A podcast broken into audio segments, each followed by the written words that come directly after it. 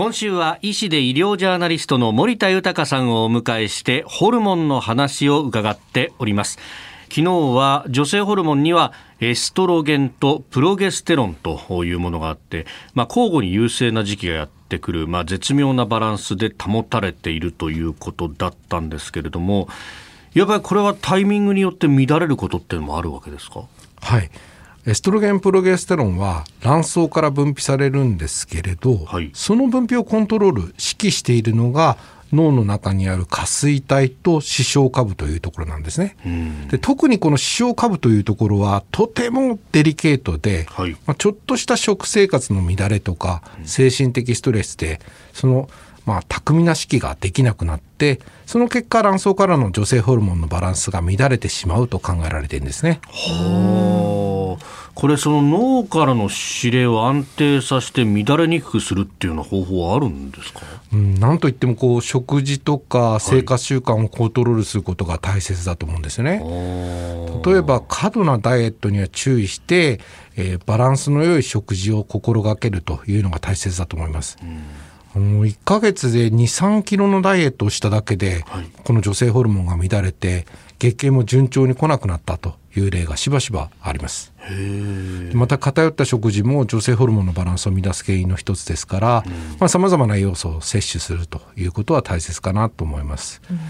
あとは睡眠時間ですね。睡眠時間は十分に確保しなければいけないし、まあ大体7時間ぐらいが必要と言われてます。まあ、必要な睡眠時間は人によって異なりますけれど、まさにこう、あ、今日は元気になったな、よく寝たなと思えるようだったら、まあ、質の良い睡眠をとっているということの目安になりますよね。まあ、あのきちんと入浴するとか、寝る前のストレッチとかヨガで体をほぐすとかいうのもおすすめですが、うん、新業さんはなんか質の良い睡眠を確保するためにされてることありますか？私はですねあのいい香りがする入浴剤を入れた湯船にちゃんとこう使ってから寝るようにしてますね。いいですね。どんな香り？のあのなんかバラの香りとかヒノキとか柚子とか好きですねよく寝れてますか？結構ぐっすりです。朝、あよく眠れたなと思いますか？そう。まあでもなんか日によりますかね、まあ、毎日じゃないかもしれないですね。あ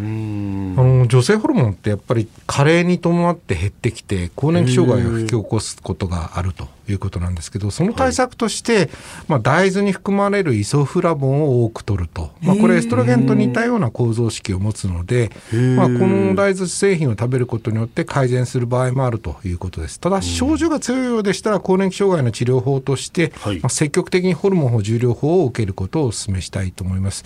飲み薬とかある最近では貼り薬などが、あのー、医療に流用されるようになってきましたよね。欧米ではですねもう20年余りの実績があって需要が高まっていて、最も普及率の高いオーストラリアで56%の女性が使っていて欧米では30から40%の人が利用されています。ただまあある統計では日本国内ではですね約2%しか普及していないということなんですよね。その普及率、まあ、低いことって理由は何かあるんですか、まあ、なんか薬を飲むこととか、まあ、つけたり貼ったりすることに対する抵抗感も多い、うん、国民性っていうのもあるのかと思いますけど、はい、ホルモン補充療法によって乳がんの発症率が高まるんではないかという調査結果も影響しているように思うんですね。ただこの調査の対象となった方々は年齢層が63歳以上と、うんまあ、高齢であっておよそ半数以上が喫煙経験者35%が高血圧とあまり健康とは言えない女性たちであったということなんです。ですから、まあ、日本女性医学学会やあるいは国際閉経学会などは、まあ、ホルモン補充療法のリスクっていうのを見直すべきだとさしていてですね、まあ、あの更年期の女性にとってはホルモン補充療法はよりメリットの高い治療であると再評価しているということなんですよね。医師で医療ジャーナリスト森田豊さんにお話を伺っております。先生明日もよろしくお願いします。よろしくお願いします